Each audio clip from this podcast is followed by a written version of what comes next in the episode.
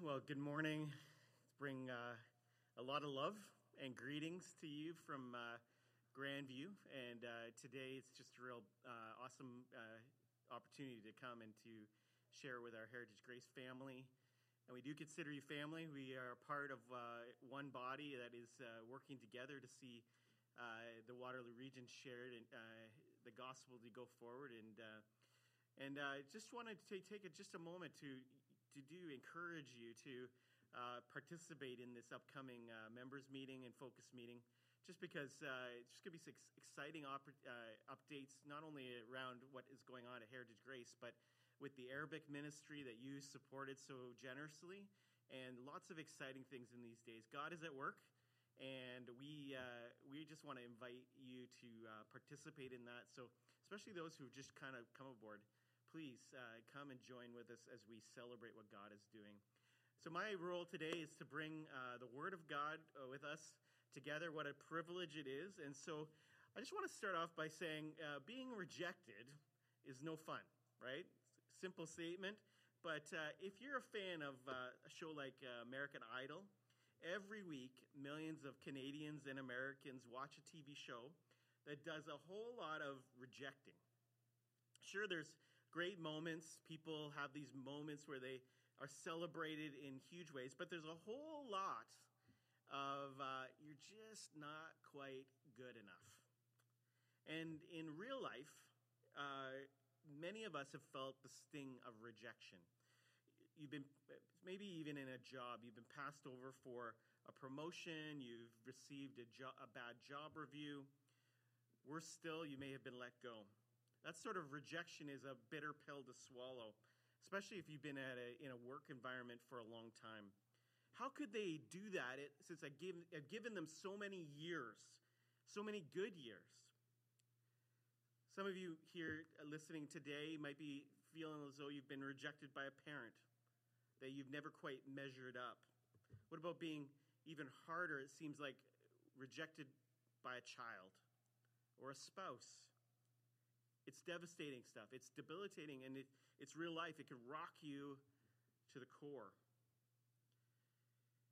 Now, in today's passage, Matthew 13, 53 to 58, which I want to invite you to turn to, open your Bibles. I know you can probably just watch a lot of this on screen, but I just want to encourage you to grab your Bibles wherever you are, open it up here together. And I want to start off by saying we're brought into Jesus' experience and his understanding of rejection this morning. It's a passage about a hometown boy returning to Nazareth, the town that he grew up in. Now, if you're familiar with the Toronto Maple Leafs, this is maybe something akin to John Tavares, uh, the NHL star who returns as, as the hometown hero with great fanfare and expectations. And Jesus but Jesus, at this point in his ministry, is growing in his celebrity with people who are beginning to talk about him. He, they're, going to, they're talking about his teaching and his, his performing, his performing of miracles. And in returning home, he faces a crowd that you would think uh, would celebrate him, but the reality is this crowd knows him better than anyone.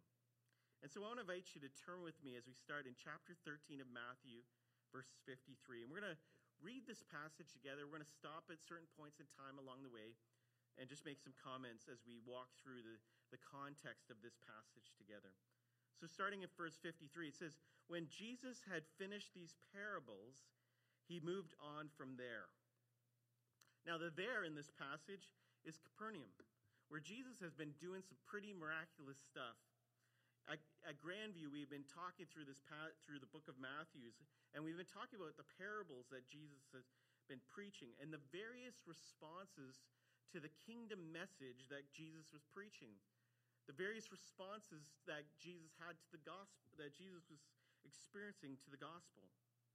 Now, in this passage in particular, we're talking the the passage is coming off of the parable of the four soils as a centerpiece.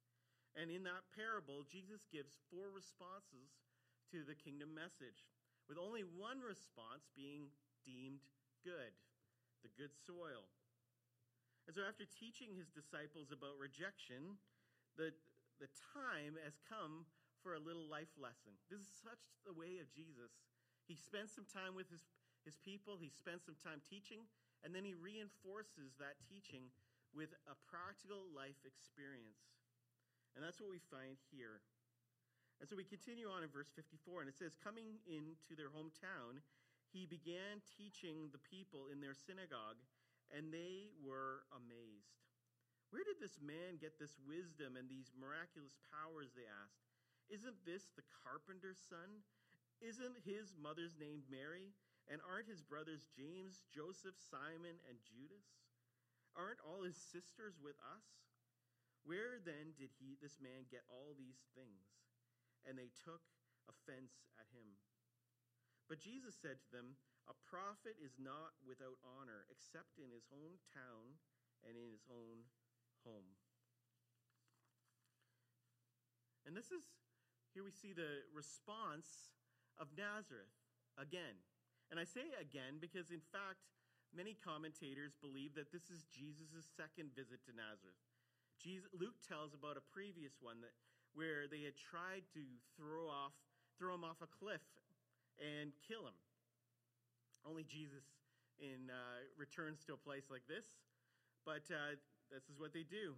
And they're so accept, upset that, they, that he claimed to be the Messiah instead of accepting him as the gift of God.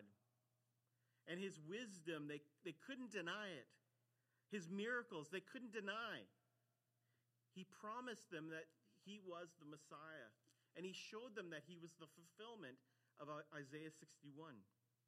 But instead of embracing him in joy, instead of embracing him as their Messiah and his kingdom, they try to kill him. And now, here, about a year later, he comes back. And he follows basically the same format as before. In verse 54, it says this that he goes again into the synagogue and he sits down and he teaches. He calls himself a prophet. He taught them again that he was the fulfillment of the promise of God and they were astonished. That's the reaction. Astonished. Now, on the surface, that seems like a, a great start, a great reaction.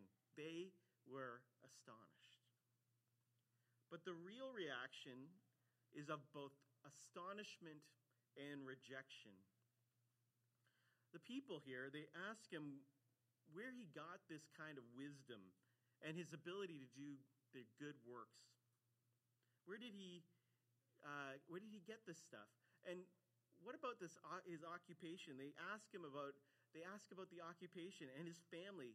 They didn't deny Jesus' obvious power, but they were offended that someone from within themselves, from someone who was they had known all their lives, would seem now to be so important and so favored. Jesus didn't fit their idea of him.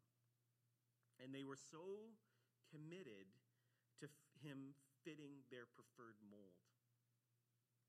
And I ask you the question are we so committed to Jesus fitting our mold that we ourselves struggle with when we are surprised by who Jesus reveals himself to be?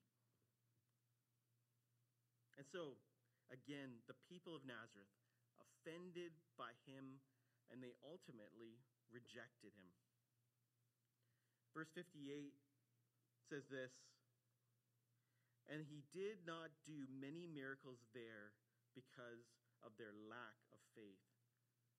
That's Jesus' reaction to the hometown crowd.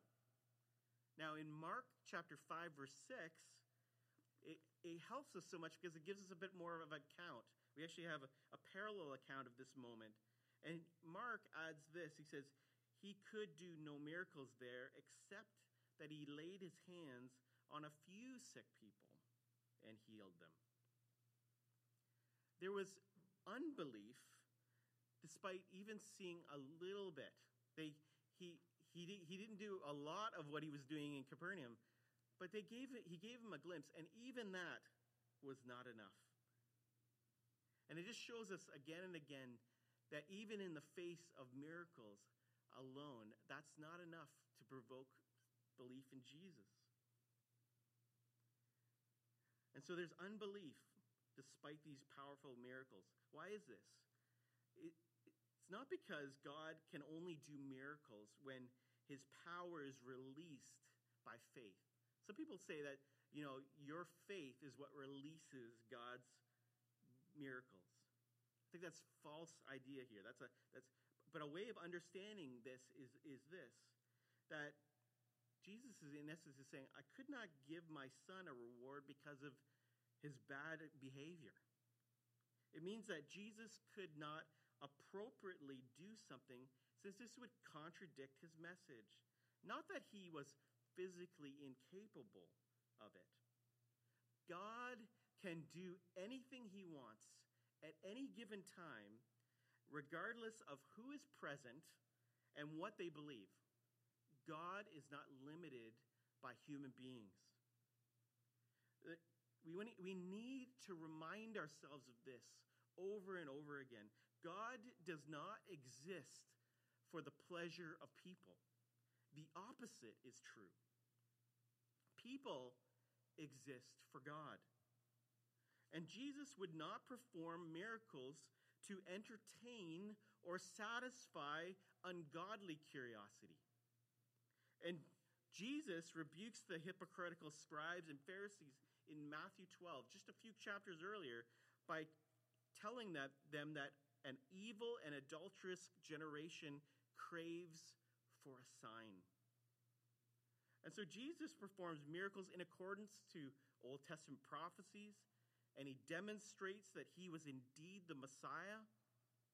But it's his choice here not to do them to satisfy the desire of those whose hearts were hard and were willfully unbelieving. Okay? Willfully unbelieving. That's the, that's the idea here. That these weren't people just kind of who had not known things or they did, could claim a level of ignorance. They had never encountered Jesus before. No, they saw Jesus. They knew him and yet willfully unbelieved. Unbelief is a powerful thing. We should not discount it, we should not lighten it up. It's insidious. And there are some really important, in this very short passage, important lessons for us to take from here. I want to talk about two lessons in particular and then a point of application for us to close off. And the first one is this that unbelief it blurs the obvious. And that's what we find in verse 53 here. The people of Nazareth, they have the evidence before them. They don't just have an account of Jesus' persuasive teaching from Capernaum. They haven't just kind of heard rumors. They had him in front of them. They heard it with their own ears. They even witnessed, as Mark tells us, a few healings. And so they must have seen his character. They, they, they weren't surprised by him, even though he had moved away from Nazareth at some point in time. His good, no, perfect moral character was on display before them, even as a child. Now, the question is how can you reject Jesus Christ when his wisdom and his power are inexplicably like right there before you in human terms? How can you uh, not believe that he is from God. And the only explanation from what he, for what he says and what he does is that God is with him. That's the explanation that is the most clear. Even Nicodemus, one of the Pharisees, comes to Jesus and in John chapter 3 says, Rabbi, we know you are a teacher who has come from God. For no one could perform the signs you are doing if God were not with him. Now, John MacArthur, he said this, I was reading a commentary of his concerning this passage, and he says this One of the greatest apologetics for the deity of Jesus Christ is the fact that his enemies always affirmed his power. His enemies never denied his miracles, they never denied his wisdom. It's only contemporary enemies, people today, that are foolish enough to do that. Now, the ones alive when Jesus lived, they didn't deny that he had extraordinary power. It was foolishness to try to do this. People saw it in front of them. They didn't deny his knowledge, even as a 12 year old in the temple. People were amazed at what Jesus was asking questions and what he was saying. And it only grew from there. But they never made that logical connection between his power and that wisdom and God. And it wasn't because that connection wasn't apparent, it was apparent. They chose to willfully unbelieve. And that is one of the responses that we need to know. We need to understand that we're going to experience when we share the gospel with people around us. That's the stony ground, that's the hard soil. The seed for never penetrates because there's a hard heart of unbelief. Can see this uh, in your life around you.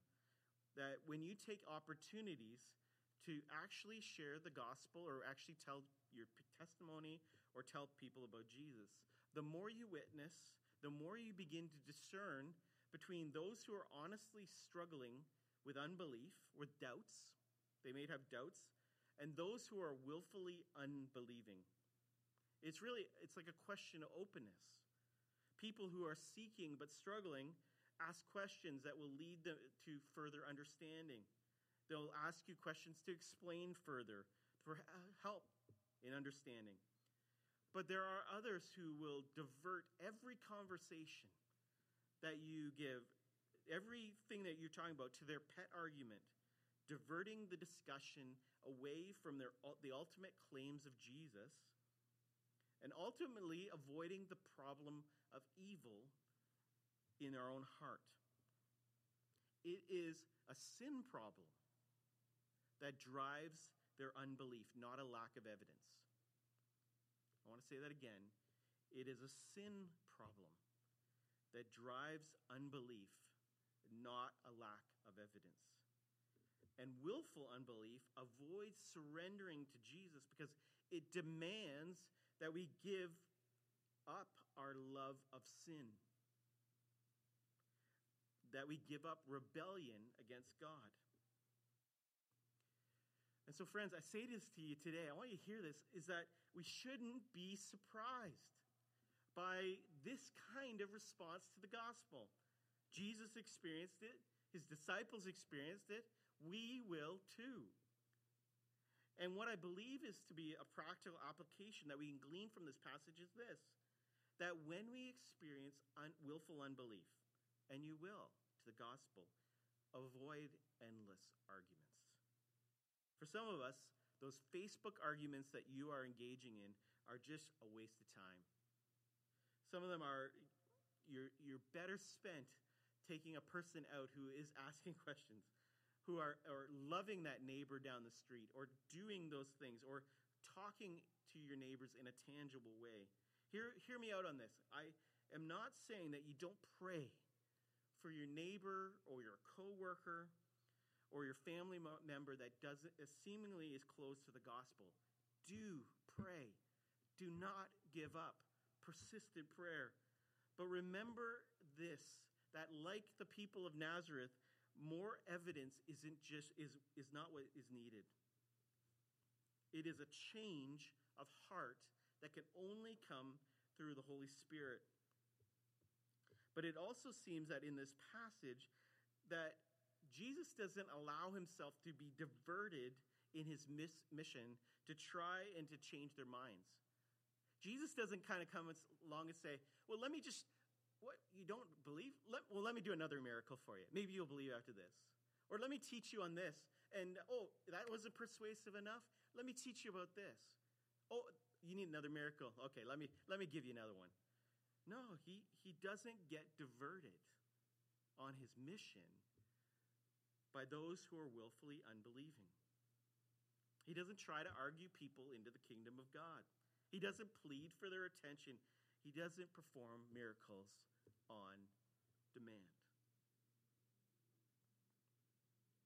And the sad reality is that, as far as we can understand, as far as we know, that when Jesus leaves Nazareth at this point in time, he never returns again. Many times Jesus worked, works despite doubts in people's hearts. Over and over again, you see people who have doubts in their hearts, but Jesus works. But one thing he doesn't seem to tolerate is a completely closed heart, especially among those who are religious. So that's our first lesson today is that unbelief blurs the obvious. Now, the second thing I want to dive into here, and I think this is the second point that is the bulk of the passage found here, is that unbelief can flow out of familiarity. You know, the second lesson that comes from this text can be coined from the phrase familiarity breeds contempt. You've heard that before, probably. And we get a glimpse of the objections that the people of Nazareth had to Jesus. He's known to them. Their issue with him, even affirming all the miracles, they're, they're affirming the miracles, they're affirming the persuasive speech, is that he's just far too common. Notice the first question they ask in verse 55 here. It says, Isn't this the, the carpenter's son?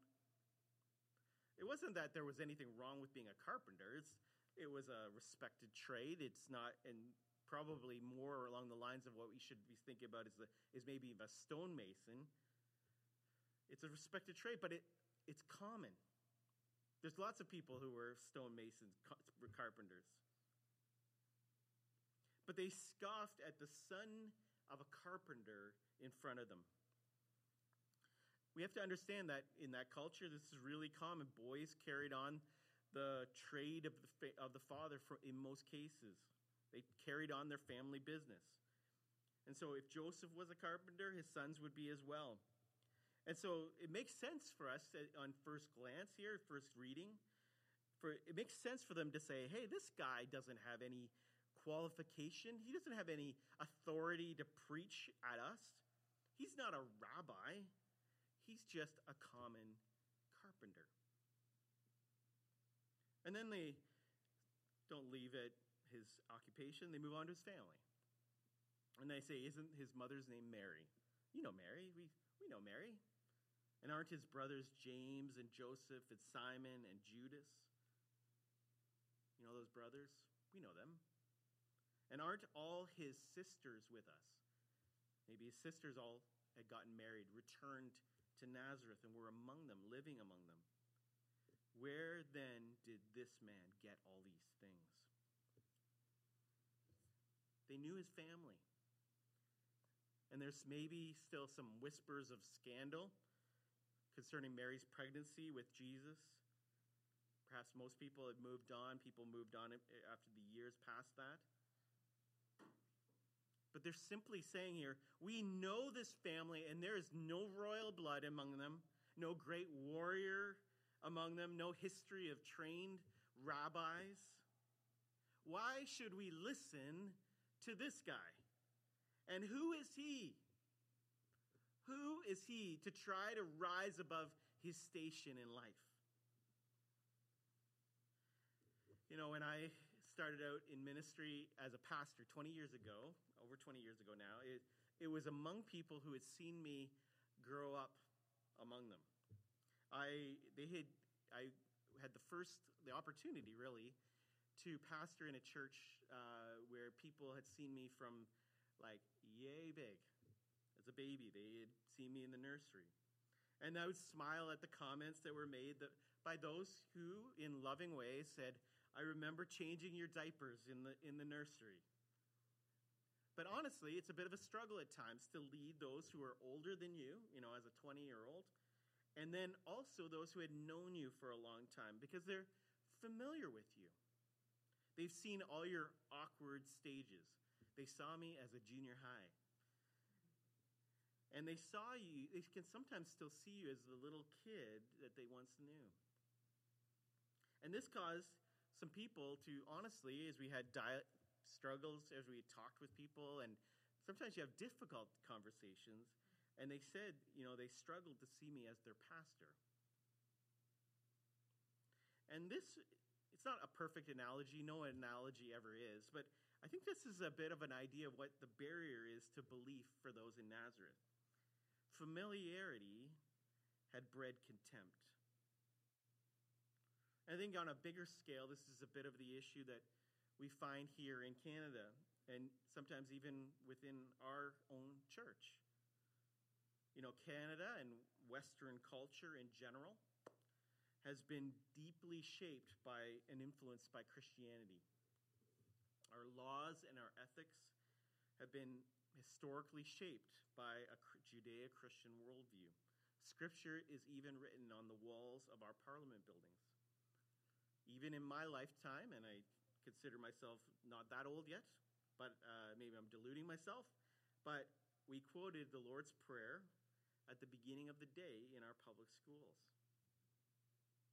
You know, people from a Muslim background or um, uh, from Muslim dominated countries view Canada as a Christian country. You know, imagine the confusion they have. Sometimes we had a conversation one time was that when they see the lineups outside of liquor stores and they are trying to talk to me about, well, everyone is a Christian here in Canada. I don't understand this. And you have to walk back and go, well, not everyone is a believer in Jesus Christ in this country. But in the world's view, some it, eh, there are many countries that view Canada as a Christian nation. But we know better than this. We see our culture right now very quickly rejecting many of the values that shaped uh, the initial startup of Canada. And we know people were here in this country far before us. But in the beginning of the, of the Canadian uh, country, the country of Canada, and the settlers here.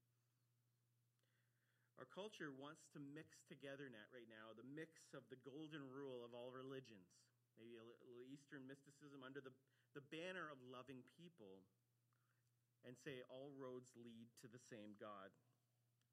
And part of that is because of the sin and hypocrisy of the church. They, they've seen the church not act in ways that are consistent with the Word of God and who our Messiah is.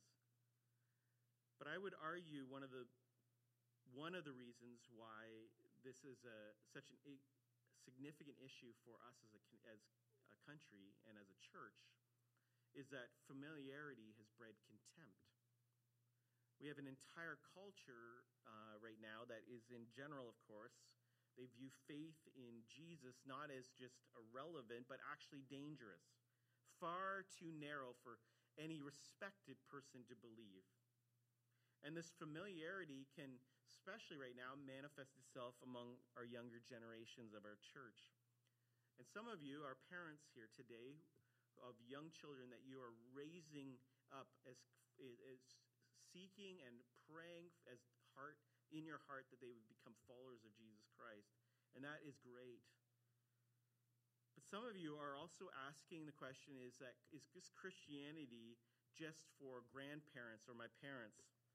Maybe you're here today listening and you're not really terribly excited by that. You've been there, got the t shirt, Christianity is far too common. And the danger to all of our souls, but to those who have been in the church for a long time, particularly, is that you've never engaged the claims of Jesus Christ and, the per- and had a personal encounter with Jesus Christ. It's easy to become just familiar. It's something that our family does, that you even go to church and it's just something that we do because it's, it's, we don't want to rock the boat. It becomes easy to be so familiar that there's no emotion anymore, no excitement in your devotional life, in reading the word. There's no joy anymore in your serving. I, the Holy Spirit may be poking you right now, here, today, and you know that familiarity with the gospel is not a good thing for your heart. It has caused maybe a resistance to build. And this is a repentance moment that all of us need to do, and I need to do. You know, as one who did grow up in the church, I had to come to the spot in my life as a teenager where I had to find out and had to, the, I had to ask the Lord, is this my parents' faith or do I actually believe this? And I needed to repent for myself and not live out my parents' or my grandparents' faith. And so familiarity is a real danger to all of our souls.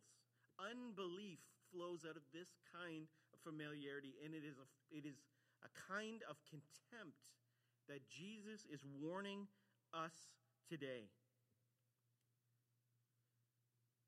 And there is a type of heart where faith springs up, but all the cares and the pleasure of this world come up like weeds, like in that soil, the soil analogy of the parable, and they choke out that initial commitment and ultimately render us lost.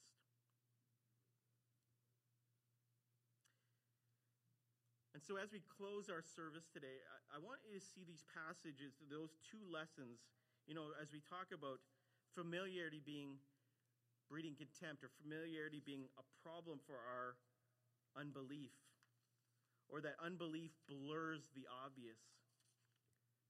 But I see these words of this passage, especially verse 58, as a sobering warning to us as believers and a sobering warning to anyone listening about the power of unbelief. Jesus chose not to work among people because there was willful unbelief. Heritage Grace, do you want God to work in your midst? Do you want God to do incredible things? Is there unbelief that is going to hinder your work and what God is doing in your midst? This unbelief is a barrier that prevents the supernatural from happening among us. And, that, and I think that's the, the big message, the big idea of this that we sh- should uh, not be surprised that we that we should not ex- uh, be surprised by unbelief in our midst. But there is a promise here, and I love it when you can see what God does in the midst of even a warning passage.